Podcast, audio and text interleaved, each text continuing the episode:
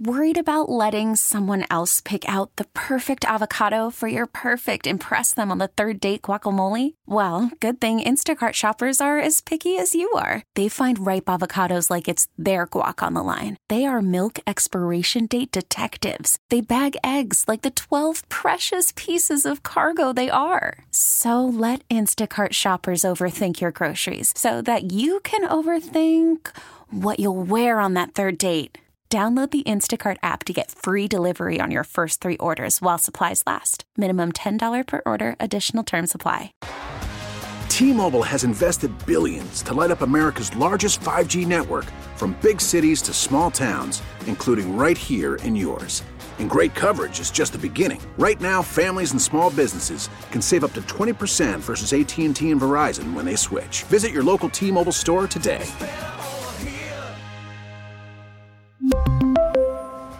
Plan savings with three lines of T Mobile Essentials versus comparable available plans. Plan features and taxes and fees may vary. Come on, son, son, son, son. Raphael on the track. Come on, son. Come on, son. Come on, son. What's up, everybody? It's Ed Lover back with another Come On, Son, the podcast. A lot of stuff going on out there, but first, of course, I want to give all due respect to Combat Jack, the overseer of this podcast. Man, it has been a hell of a weekend for me, man. Let me tell y'all what I did this weekend. Okay, first of all, on Friday, I had a meeting with my boy at the cigar lounge, and there was some really kind of like some big shots at the cigar lounge that he introduced me to. This cigar lounge is called Biggs Mansion. It's right here in Chicago, and it costs like five thousand dollars a year to be a member, and I'm not a member, so we sat on the non-member side because you could go in there free. And, and they got like a little lounge downstairs, right, y'all? Because I like to smoke cigars. So you go downstairs and sit for free, but you got to be a member to go upstairs. Now, if you sit outside, you can sit on one side and it's pretty damn cool, but you can't have no alcohol on that side. You can only have alcohol on the member side, but it's still outside. So you kind of feel like a dun dun because you can't have no alcohol on one side, but somebody that got alcohol on the other side got to invite you over there. So we were invited over to the other side by one of his friends, and uh, he sit with his boys out there, and they're pretty big wigs. Like these are some major money dudes in Chicago, and they got different businesses and different companies going on. And we sat out there and we kicked it. I met a guy that makes knives which I thought was very dope. And the same guy that make knives was telling me about how I could get my concealed weapons carry permit for the uh, state of Illinois, which is good in 30 other states. I didn't even know that. So I'm on that right now, y'all.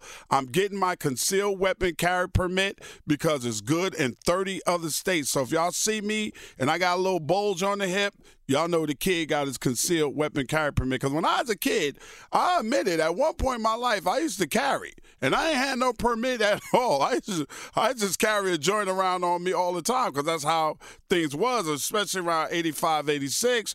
When that crack epidemic started hitting hard and dudes started, you know, doing what they was doing out there in the streets, I had to make sure I was safe. So I ain't had no concealed weapon carry permit. But back in them days, if you got caught with a gun, it wasn't as harsh as it is now. There was no one year mandatory. Uh, well, I think it went up to three years. But at one point in New York, it was a one year mandatory jail sentence if you got caught with a weapon. I think it went up under Bloomberg, it went up into three years. Mandatory jail sentence if you get caught with an unregistered, unlicensed handgun. So I'm going to get it right for Chicago. So I was hanging out there. So that was like from like 1.30, I think I got over there till about, I think I left there like 5.30, 6 o'clock. Then my homegirls, who are the Diva Leaf crew here in Chicago, they had a Drew Estates. Now, if you're a cigar guy, you know what Drew Estates is. It's one of the premier cigar companies in the world. They make some of the best cigars. They had something at Hyde Park Cigar. I went over there. Then when I left out of there, I went to this place called President's Lounge on. Oh, it's it's in the hood, y'all. President's Lounge is in the hood. Okay, why was everybody so afraid for me to go to the hood? I don't know about other people, but I need to go to the hood. I don't need to stay where the hoity-toities are all the time. Oh, have you been to Tao? Oh, have you been to? I don't. I don't. Sometimes I need. I like my people. I'm sorry. I love my people. There has never been a place that I've ever lived at for my entire life that I didn't go to the hood. I need to either live in close proximity of it or I need to know exactly where it is. Even when I lived in New Jersey, when I lived in West Orange, Orange and East Orange right there. Newark, New Jersey was right there. I need the hood, y'all. I need to know where the good food is. I need to see where my people are. I don't. I'm not a big time like shop. I like to shop. I get. I'll tell y'all that right now. I like to shop. Okay. I like clothes, but I still need to know where I could get the dope sneakers.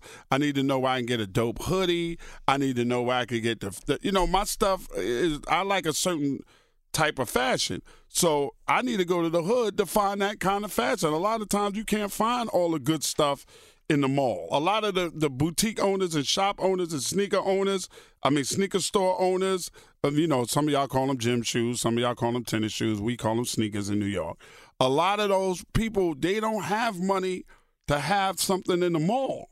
So you have to go shop in the hood. To shop where you can shop at. Plus, the hood got the best food. Nobody wants to argue with me about that. I don't know if y'all ever had Harold's Fried Chicken or Uncle Remus Fried Chicken, but the best ones ain't in no snooty booty neighborhood. They got to you got to be in the hood, and sometimes the best fun and some of the best local spots I've ever had in my life are in the hood. So that's what I did. I went and, and, took my producer here, Krista, and we went to the President's Lounge with one of her girlfriends, and I left from there because I was drunk. Oh boy, you ever got so drunk you fell asleep in the back of the Uber, and the Uber driver got to wake you up in front of your house? That happened to me Friday night, early Saturday morning. I gotta now go back and look at who I text because I was drunk texting like crazy. I was twisted. I had a good, good, good Friday night.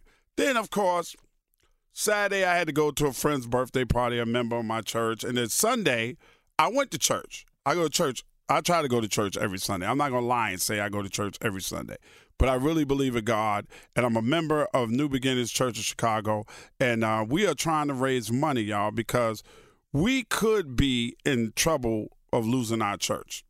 And let me tell you a little something about New Beginnings Church of Chicago. At the helm of our church is a man by the name of Corey Brooks. Corey Brooks is in his early 50s. He's the pastor that you may know from Chicago that stayed on top of a motel to close it down because it was too much drug infestation and prostitution and all that going on. So he sat up on top of that motel for three entire months until he closed that damn motel down. We do a lot of community work. One thing I can say about my church that I go to, New Beginnings, is that we do a lot of community work. We have a community outreach center. We got Project Hood helping others obtain their destiny. We teach uh, ex convicts construction, uh, landscaping. We have schools there, y'all. Uh, kids can come there for study courses. It's just a lot of stuff that we do. We did the world's biggest baby shower when we gave away for all these single mothers that couldn't afford the stuff they needed for their children. We do a lot of community stuff. So, the church is very important to the community, and it's dead in one of the worst neighborhoods in Chicago near Parkway Gardens projects, okay? So what happened was when they first got the church, the church used to be an old skating rink. They put a lot of money, a lot of time into converting this into this this gorgeous sanctuary of a church that we have. When they first got the mortgage, one mortgage company owns it. Now, if you're a homeowner, you know a mortgage company can sell your mortgage to another mortgage company. So we refinanced and, you know, had a good rapport with the original mortgage company. Then what happened was the mortgage company went out of business. They sold our mortgage to a different mortgage company, a predatory mortgage company that's not interested in financing anything. So we have to try to raise the money to save our church before they they foreclose on us, in other words. So listen, if you want to help out, any little penny that you want to give us, a dollar, a dime, will help. You can go to my Instagram, okay? My Instagram at Ed Lover, click on and you'll see the GoFundMe page in my bio where it says website. So go to at go to at Ed Lover on Instagram. I hope y'all follow me on Instagram. Go to at Ed Lover on Instagram. All you have to do is click on my bio and where it says website, that's the GoFundMe for New Beginnings Church of Chicago. I appreciate it. Help us save our church. Even if it's a dollar, if it's two dollars, it doesn't matter how much money you give us. We are greatly appreciative of it. We got fundraisers going on. He asked everybody in the church to give a thousand dollars a piece. I gave my thousand dollars. But we need your help out there, man. Help us save the south side of Chicago, man, because that's what we've been doing for a very long time, working hard to save the south side of Chicago. Go to at Ed Lover on Instagram, click it, and you will see the GoFundMe in my bio. Now, if you just want to hit Cash App, Cash App is dollar sign save our church.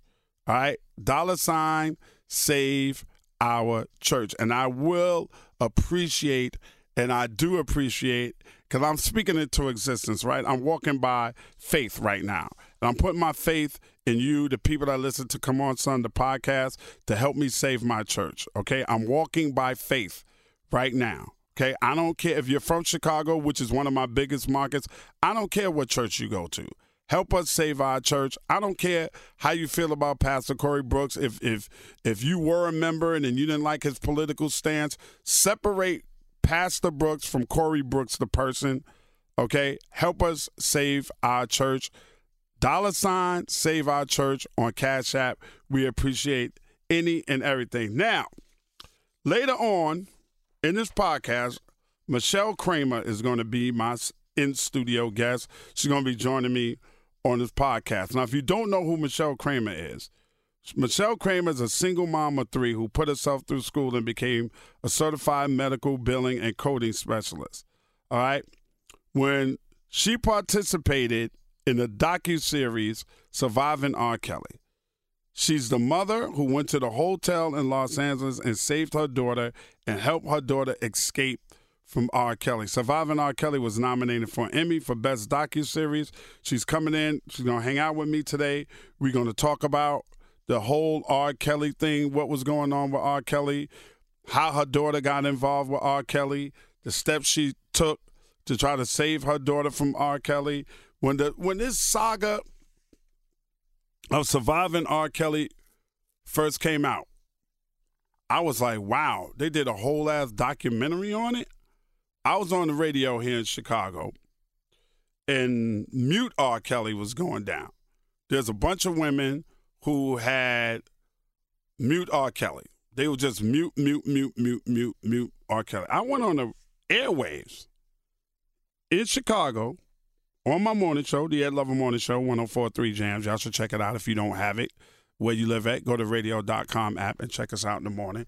We're Central Time, so we may be an hour behind where you live at or hour in front of where you live at. Okay, we're Central Time. So I went on the radio and I was like, yo, why are these women out here muting R. Kelly? Like, leave R. Kelly alone. He went to court. This is what America's supposed to be at, uh, uh, be about. Excuse me. He went to court. He was found not guilty. Why are we still on him? Why the man can't live his life? I had actually seen R. Kelly in Atlanta in a cigar club. Came in with a few people. Came in with a young lady that looked to me like she was underage but they carded her, and she was 21. So I was like, as long as this dude deal with women who are 21, it should be okay for him to live his life the way he wants to. Well, he has a sex harem. He has all of these women. I was like, so did Hugh Hefner. Nobody said nothing to Hugh Hefner. Long as these women are of age, y'all should leave R. Kelly alone actually came to the point where a friend of mine contacted me and was like, "Yo, R. Kelly heard what you said on the radio. He wants to say thank you to you. He wants to sit down with you and do an interview." I was supposed to do an interview with R. Kelly. Okay? But we could never find the right time, the right schedule for us to sit down, talk about all of this stuff that was going on. This is the mute R. Kelly phase. This is before Surviving R. Kelly came out. Then Surviving R. Kelly drops. I see that and I go, wow. this dude just never stopped. He was still dealing, allegedly, with underage women. This is what he's in jail for now. They say there's a, that he kept the videotaping going after the first trial. He kept it. One woman on Surviving R. Kelly was one of the young ladies. He met her when she was 14 while he was on trial. There's allegedly a sex tape about R. Kelly out right now where he's saying this is some of the best 14 year old P I've ever had in my life and continues to say it. And the girl is saying that she's 14. So allegedly, he kept this foolishness going. Now, anybody with any common sense would say, damn, I beat that rap, let me chill. Let me make sure everybody I deal with is 25 and better. But it seems to me that R. Kelly didn't get the message. And that's why his ass is sitting in jail right now. That's why he got charges in Chicago, I mean, in Illinois, in the state of Illinois and the state of New York, pending against him right now. So I have one of his victims' mom, Michelle Kramer, coming in today to talk about how she saved her daughter, how her daughter even got involved in R. Kelly. Does she feel like she's at fault any way, shape, or form? Because a lot of people, when you talk about R. Kelly, a lot of people, oh, what about the parents? What about the parents? Come on, y'all. I'm a parent. A lot of y'all that listen to parents, you don't know what your kid is doing 24 hours a day, seven days a week. Plus, you trying to work you trying to survive. It's just only so many hours in a day that you supposed to be able to do everything that people claim that you should be able to do. It's just it's just not possible. It's not possible. When my when my niece was 16, my sister went through something similar, but it wasn't with a superstar like R. Kelly. It was another dude that had gassed my niece up. She snuck out. She ran off with him, and this dude tried to share my niece with his friends. I mean, through love and, and patience and guidance and therapy, you know, she's in a good space right now. You know what I mean? So don't you can't blame the parents. Oh, some of these little girls are fast. You can't always blame the parents for what's going on with their kids, man. Or what their kids are capable of doing. That's like blaming Ted Bundy's mother and father for the creep that he turned out to be. It's not always the parents' fault. So Michelle Kramer is going to come in. We're going to have a discussion with her. Plus, I got my come on son coming up. Y'all know all of that is good. You know you're going you're going to get a laugh out of that. All right. So stick around. We'll be back with Michelle Kramer right here on Come On Son, the podcast. Come on, son, son. Welcome back to Come On Son, the podcast. Y'all know who it is. It's me, Ed Lover. As promised, I am joined by Miss Michelle Kramer. Good morning, Michelle. Good morning. Y'all probably saw her on Surviving R. Kelly. Everybody was talking about Surviving R. Kelly when it hit because you were out there in L.A. searching for your daughter, trying to find your daughter. I've uh, I follow you on Instagram, and how's your daughter doing right now? She's doing great. Actually, she's expecting her. Really? Yes, yes, yes. So you about to be a grandmama? Yes, a Mimi. you ain't going with grandma? No, I'm going with Mimi. Yeah. See, when I had my first grandchild, I had to go with Pop Pop. I was not going. You're not calling me grandpa. I'm not having none of that. Pop pop was right. dude. That's good. grandparents, you think of gray hair, older, you know, sitting in the rocket chair. That's not me. So it's Mimi. Right. So that's because that's how my grandfather was. Yeah. My grandfather was for me. He was always old. Because we used to go down south and see him every year. He sat in that rocking chair and played guitar, dip snuff, spit in a bucket. Yeah. So to me, you know, grandfather being a grandmother, grandfather now, we still young and vibrant. We still know what's going on. So we're not the same as our grandparents were then. Yes. Yeah, so it's a whole. So, but congratulations. Well, thank you. So, so let's get into the to the gist of it. how in the world did your daughter get involved with R. Kelly in the first place? She was a fan, and we happened to live very close to him when he was living in Olympia Fields. And she always was a fan. Her dad took her to a concert, and she fell in love. Like literally, just a fan. Like if I love Usher or New Edition, she just happened to love R. Kelly. And guess what? R. Kelly like little girls. Mm. So how old was your daughter when she met R. Kelly? She was actually 17. 17. Yeah, she met him through another young lady on MySpace. So that's how long ago it was. This was a MySpace thing. Yeah, it was a MySpace. So, would you consider the other young lady that she met him through a recruit a recruiter? Yes, the girl that you saw in the docu series, Jerhonda Pace. Yes, yep. She's a recruiter for R. Kelly. Well, she met him, and like she said, he said go get some more girls, and she said she was in contact. They had com- and they had something in common, which was R. Kelly. And she was like, "Hey, would you like to meet him?" And she was like, "Yeah," you know. So they did their little plot and was lying to me throughout. I'm thinking they going bowling to the movies, you know, things that teenagers do. So, so at the time when she first met R. Kelly, um, you just thought she was hanging out with somebody that she met. This was a cool girl. They they're going to the movies. They're doing this and doing that. And the reason why I I, I stress that to what knowledge that you had is because I'm quite sure that you've done you've done a lot. I'm not quite sure. I'm absolutely sure that you've done a lot of press for surviving R. Kelly. You've done radio stations in the past. You've heard people say, "What about the parents? Oh, yeah. It's the parents' fault." well, we don't come with instructions as parents, first of all. So we trusting that what she said, what we, they, the kids say to us, that that's the truth, but it's not. And it took another girlfriend that told me literally that do you know where Nika's at? And I was like, yeah, she's with her friend. She said, no, she's at R. Kelly's house, and she have been for the last month. How did you find? Yeah, how did you find that out? She, a, her, a friend texted me and called me and told me. And her friend um called and told me, and I was at a concert. I still remember the concert in Country Club Hills.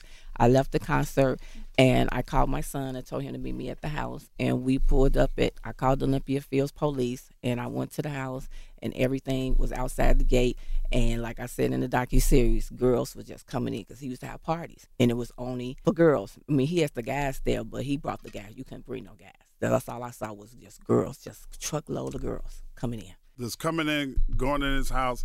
Oh, now this is the same house that was allegedly originally on that first sex tape. Exactly. The house with the indoor pool and the studio mm-hmm. and all the rooms and, and, and all of this stuff.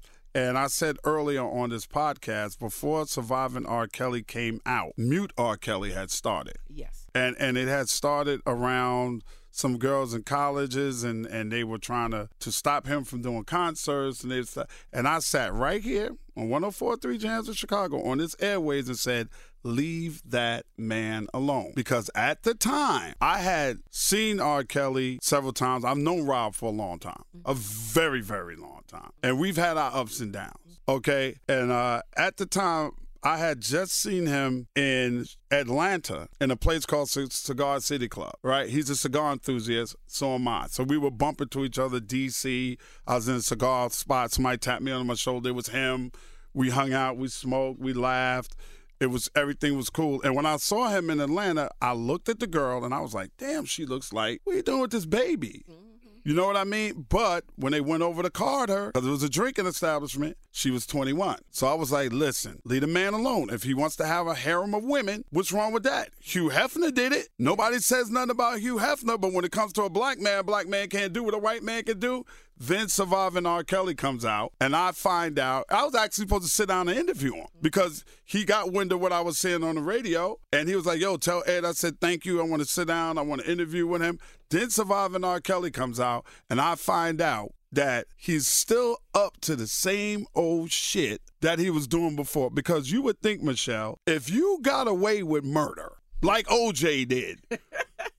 Yes, you would stop, but he did. You would get exactly. But, but people don't understand. It is not just him having young girls, okay, and they they could be 21. It is the abuse. See, I found out about the abuse from the Savages when they came out and did that that whole interview in Atlanta. Mm-hmm. They reached out to me. It's not be able to go to the bathroom. You can't eat when you want to. Um, he beats them. He don't just give them a whooping. He beats them. I mean, seriously. He spit in my daughter's face. He actually wanted to throw her off a roof because whatever she wanted, you know, whatever she didn't do. She was the rebellious one. Okay. Okay. And then for you to try to turn my child into a boy, who the fuck does that? I mean, how do you take a whole girl? She had long hair, her hair, not no weave, and you saying that you know what? I don't like the way you look. I want to turn you into a boy. How you do that? She actually told me in six months she would have had a penis. Really? A penis. How the fuck you? He wanted to give her your your child that you gave birth to, a girl. a girl, born a girl. He wanted to force her to have a sex change operation. Yes. That is some sick shit. So that's why I said it's not. You cannot compare him to Hugh Hefner. He is a sick man that literally need mental help. I don't want to say jail is the answer, but mental jail. Like he needs to see a psychiatrist damn near 23 days, uh, 23 hours of his life. Seriously, something is wrong with this man. And then you saying you can't go to the bathroom, so we got garbage cans and plastic bags. And now I understand when she used to come home, she had baby wipes. So she could wipe herself because she could, she wasn't going to the A bathroom on a regular regular. bathroom with tissue Like just going to sit on the toilet was something for her because and showers and baths. Like literally, this is stuff that he's not allowing him to, to do. he a sick person. Like, But he can't do that by himself. no, he have enabled us. And so that means everybody is watching. You saw the docu series. The one lady that actually she had herself covered, mm-hmm. and she didn't want it, but she explained it. She s- talks about it. If you go back and look at it again, listen to what she said. He had my baby on a tour bus for three days with no food and fucking water. Who the fuck do you think you are? So jail right now. When I heard he was gone, I was like, now somebody got to tell your ass where to take a shower. Somebody got to tell your ass when to eat. Somebody got to tell your ass when to go to sleep. Now you know how the fuck it feels. Isn't part of the problem, and we're talking to Michelle Kramer from Surviving R. Kelly, is, do you think R. Kelly has a God complex? Or is he trying to be a super pimp? I will say a pimp trapped in the closet is all his goddamn personalities. Watch it again. I haven't seen it in such a long time. I think I will. Yes, trapped in the closet. He was trapped. All those are his personality. Remember, it was a pimp. Yeah. It was a pa- you know, it was a um, it was a uh, pastor. Uh-huh. Then remember, it's the gay man. Then remember, it was um something else. It was trapped in the closet. All them his personalities. He's he was trapped. Listen to all his music. Even you know, I one time I got upset with him and I sent him a song. All his songs. I said, "The storm is over." When a woman is fed up, men lie and you need to admit to all the lies, uh, all the pain that you cause cause people. But them all his songs. Right. He got mad. What you getting mad for? Those are your songs. Th- those are that was his songs. Those are the titles. Hey, he did make seems like you ready. right. I could have sworn you were ready. number- look, AJ AJ number number, number, number, told us a long time ago, There right? All- How do you back- feel about the artists in the record company? Because there's a lot of artists that were en- enablers. There's different ways of being an enabler. If you continue to do music with somebody because they're a genius, but you know they're abusing young girls on the side, then you're enabling because you're enabling them to make more money. And the more money that they make, the more they can encost themselves or shield themselves away from everybody else. Money buys a lot of things. That's what I learned. Money buy a lot. So a lot of people just really turned a blind eye to it. Really did. Yeah. And it took surviving R. Kelly docu series for everybody to wake up. And now everybody's scrambling for cover, huh? Exactly. Everybody's trying to separate themselves because there's a lot of music that was made. This has been going on. The first real wind we got of it was Aaliyah. Yeah. And that was years ago. When he was what, 28 and she was 15 when he married her? Yes. And her uncle was right there. Barry Hankerson. Yes. Yeah, Uncle was right there. I remember a conversation that I overheard, and I didn't really think nothing of it till till the Aaliyah thing came out years later. A conversation that I heard at uh, Luke had a club in Miami called the Pac Jam. It's a teen club, and R. Kelly and public announcement came out. And Barry Hankerson came by the club, and he also had an adult club called Strawberries, and they were supposed to. R. Kelly and public announcement was supposed to perform at Strawberries, but Luke said, "This is a teen club, man. He got a big hit record. Why don't you bring him by here? I'm sure the kids would love to see him." And Barry Hankerson said out of his mouth, and he will probably deny it if it ever came up. I bring Rob past here, he ain't gonna want to leave. Yeah, exactly. And I didn't catch it until later on. I was like, why would he want to? These is little kids, you know what I mean? But he already knew that dude had a problem with underage girls. Yes. I mean, mentally, he cannot even hardly probably have a whole conversation with an adult woman anyway. So his his mind was on that level. Think about it. One of the girls I watched her interview, and she said it. She was 17. I think it was Lisa Van Allen, uh, and she literally said that it was okay because mentally he was 30, but really in age he was 17 with her. So he's he cannot literally have a conversation with no adults. He his his mentality is for is on a on a child level. That's why the girls can relate to him because he's on a level. He's not on an adult level, even though he's a male and supposed to be adult. Like a grown ass man. What is he? Fifty years old now? I think he about fifty three. He older than me. Yeah, fifty three years old now. Yeah, he older than all the damn parents that survived R. Kelly. Wow, wow. So how did it come to pass that Dominique ended up with him? Like I said earlier, the girl introduced. So R. Kelly lived literally twenty minutes from my house. All right, so let's take it to after you found out. After I found out, I went to the house with the police, and then I forgot when that she had left. The police was like, um, "We can't go in." The manager came to his um to the gate and said, "He's not here. He's not here." So he have they having a party at his house, but Right, but he's not there. Right. So I got a call that she had made it back home, and I went to get um. We had a talk, and I was like, her brother was like, he's a grown man, Dominique. What did you talking about? He just he literally just got off of those charges.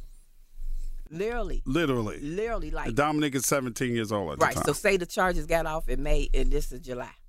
Okay. Okay. So then I'm telling her he's a grown man, leave him alone. I said, give me his phone number. I called, he answered, and I said, hello, Rob, Robert, whatever. I don't know what I said at the time. I said, this is Michelle Kramer, Dominique Gardner's mother. Stay the fuck away from my child. Just like that. Just like that. And he was like, um, this ain't Rob. This is assistant. And um, I give him a message. And so I had it on speaker. My daughter was like, Mom, that was him. Okay. So she turned 18 next month. And once she turned 18, legally, please tell people because I don't think they realize this. when she turned 18 legally, she started back seeing him again. And she came to me and told me that she was in love with him. And that was her first. And legally, there's nothing you can do about it. Legally, is nothing I could do. That's the point that I want to make to everyone that's listening to Michelle Kramer on this podcast right now. Once her daughter turned 18, legally, there's nothing she could do about it because legally they consider her grown. Exactly. She can make a choice of where she want to live at. Yes. If she wanted to say, "Ma, I don't live here no more. I'm gonna go live with my father." Right. There's nothing you can say about it. Nothing. Absolutely nothing you can say. What do you say to people that say it's the parents? This is your fucking fault. No. it's Michelle, not. this your fault. You ain't do something right. You ain't raised her right. You should have had your foot on her neck. You supposed to know where she is and who she's dealing with. And guess what? If I would have did that, she would still be there. Mm. How did you So I had, emancipate her, so to speak, from R. Kelly? I had to give her my blessings. You know, um, I have a book coming out called I Am My Daughter's Keeper. And that means I kept her secrets.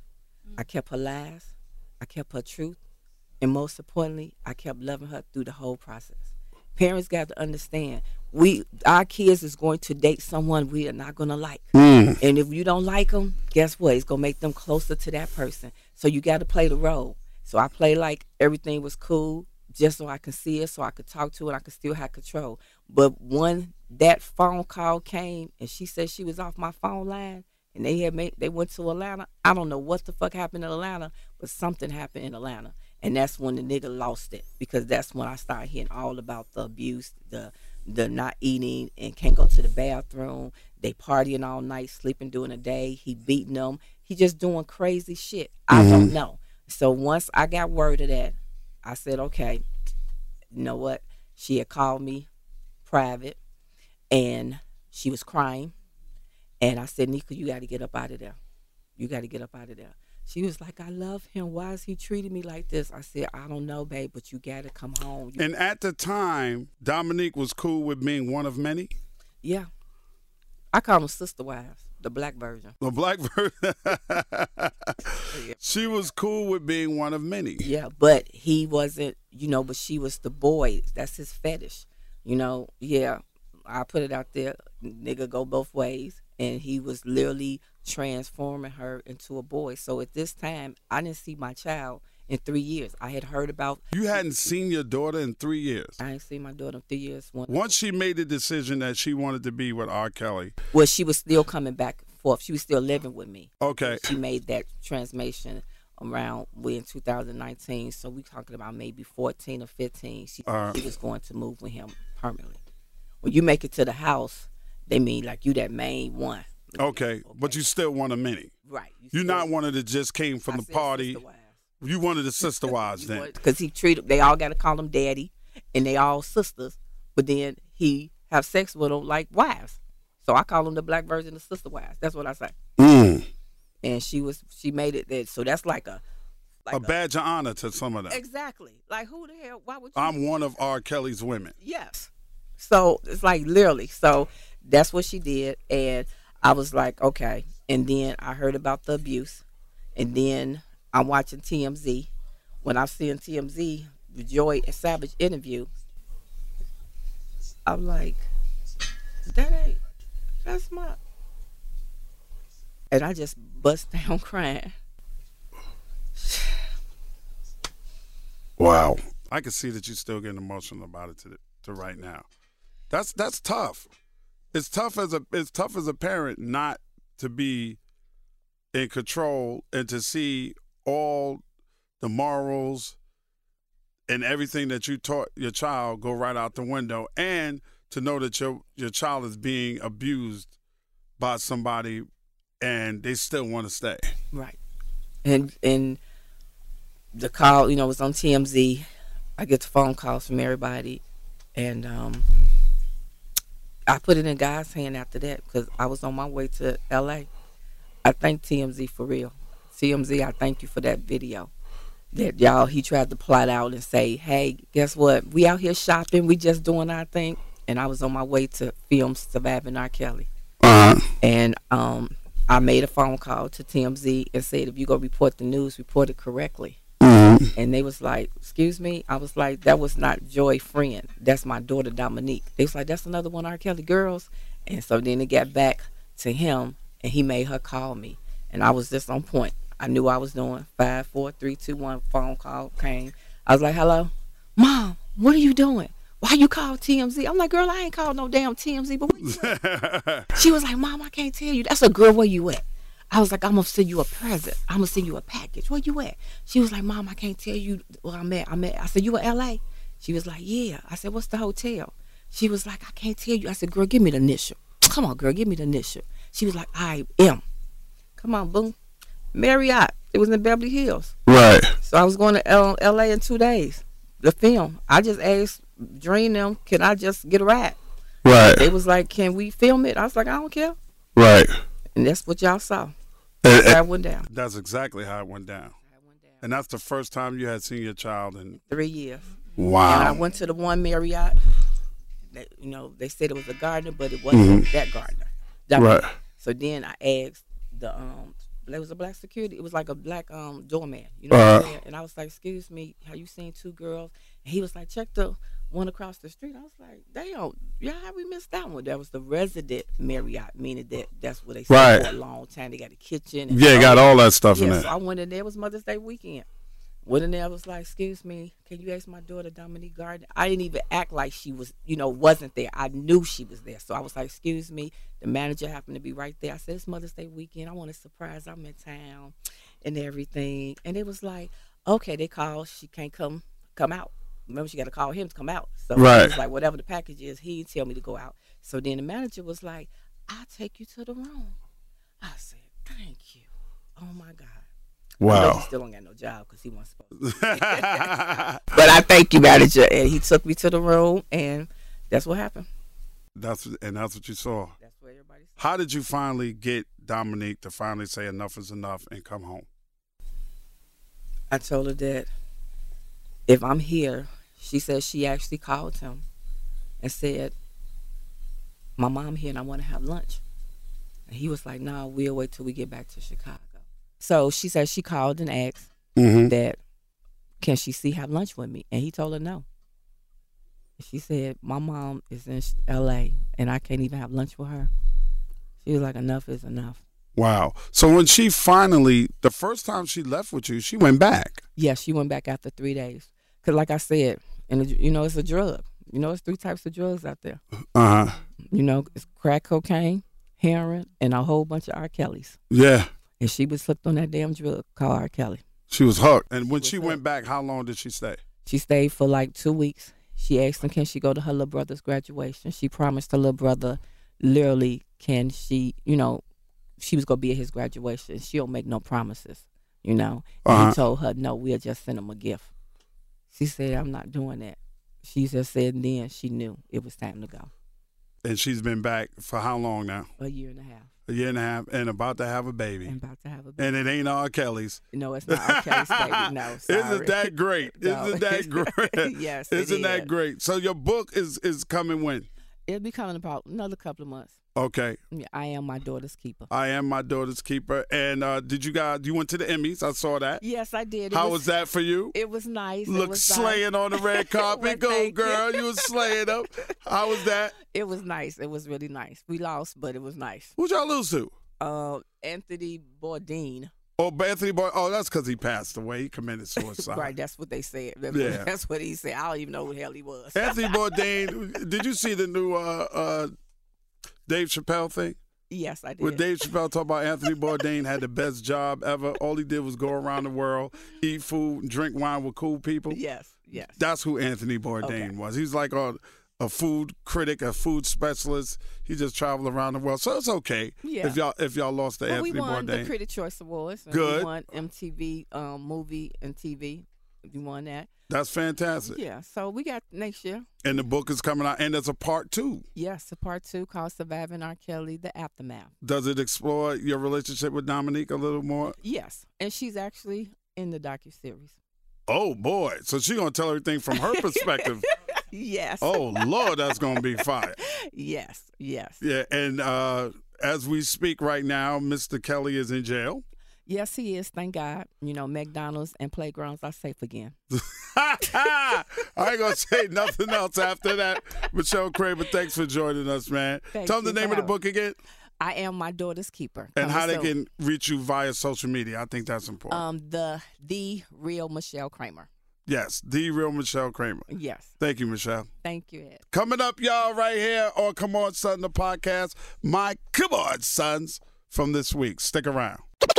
Kepet kepet kepet on, son, son. All right, y'all, it's time for another episode of Come On, Son, on Come On, Son, the podcast. Let's get right to it, waste no time. Felicity Huffman, come on, son. Felicity Huffman, your ass needs to be in jail. How you only getting two weeks in jail, a $30,000 fine, and 250 hours of community service when you cheated to get your kid into school? A black woman who was homeless used her babysitter's address to get her kid in school, and she got five fucking years in jail. And you only getting two weeks in a cushy ass jail, Felicity Huffman?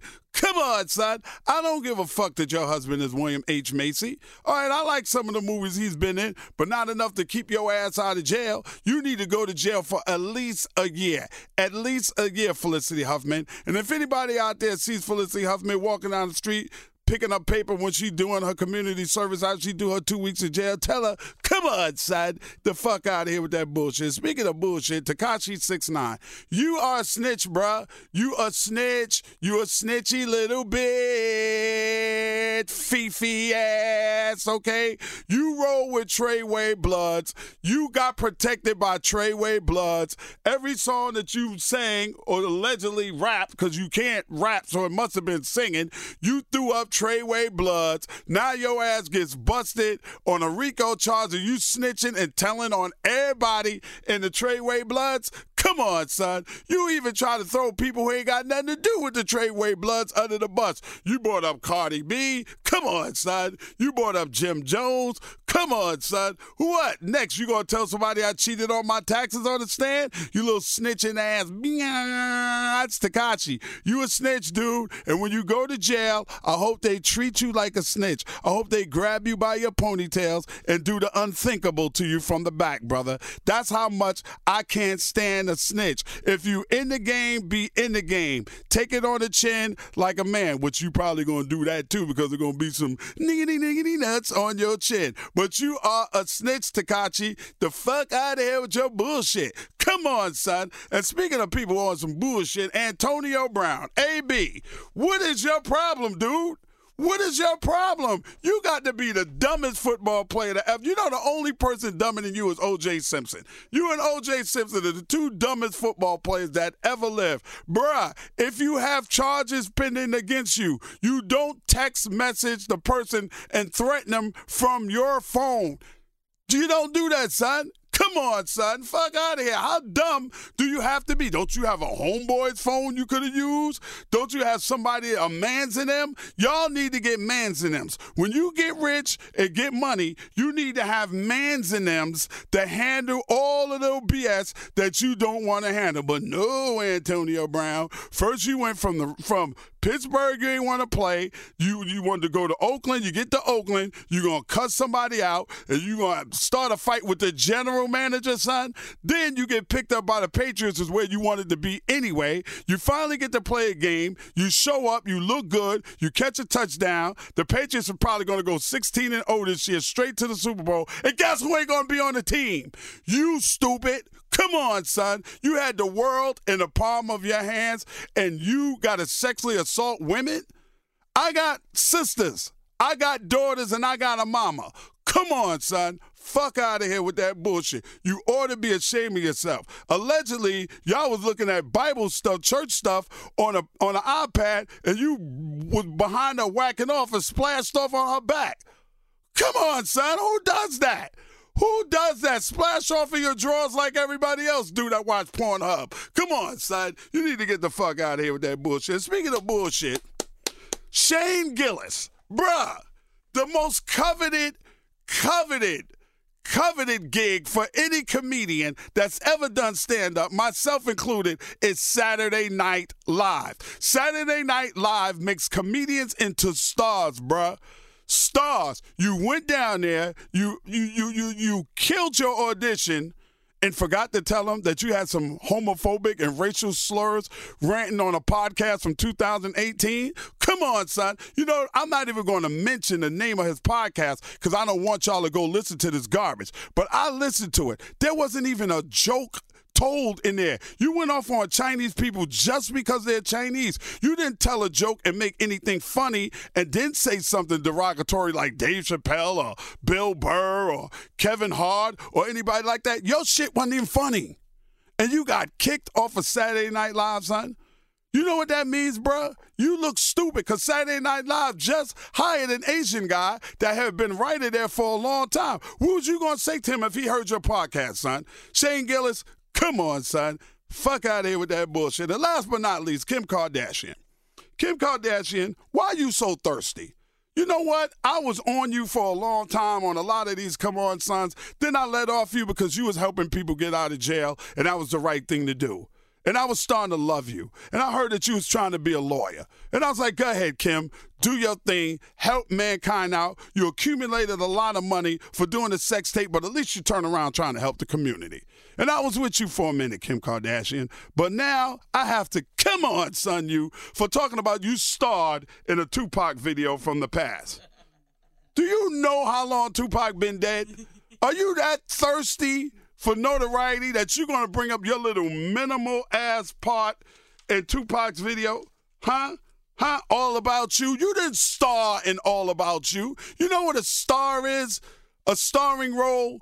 It's what Will Smith got coming up for this new movie when he playing somebody fighting against his own self. That's starring. You walked down the runway in All About You and did a little twist. Bitch, you didn't star. So come on, son of you, Kim Kardashian. Stop dragging up Tupac's memory so you can get some publicity. All right? Come on, son. Get the fuck out of here with that bullshit. I'm Ed Lover, and I approve this message. Come on, son. I'll see y'all next week. Keep God first. Everything else will fall into place. Come on, son. This Ed Lover podcast is being done in conjunction with Cigars International. Make sure you check out cigarsinternational.com for all your cigar needs. This episode of Come On Son, the podcast, is produced and engineered by co executive producers Krista Hayes and Kimana Paulus in downtown Chicago. This is an official Loudspeakers Network podcast. We really need new phones. T Mobile will cover the cost of four amazing new iPhone 15s, and each line is only $25 a month. New iPhone 15s? Only at T Mobile get four iPhone 15s on us and four lines for 25 bucks per line per month with eligible trade in when you switch. Minimum of four lines for $25 per line per month with auto pay discount using debit or bank account. $5 more per line without auto pay, plus taxes and fees. Phone fee at 24 monthly bill credits for all well qualified customers. Contact us before canceling account to continue bill credits or credit stop and balance on required finance agreement due. $35 per line connection charge apply. Ctmobile.com. Listen to every MLB game live. In the deep left center field, it is high, it is far, it is God. Stream minor league affiliates. The Midwest League home run leader. Watch the best baseball highlights and look ins on MLB Big Inning. MLB At Bat is your all in one live baseball subscription for only $3.99 per month. Deep left field, it's going to go. Alvarez ties the game. Subscribe to At Bat within the MLB app today. Major League Baseball trademarks used with permission.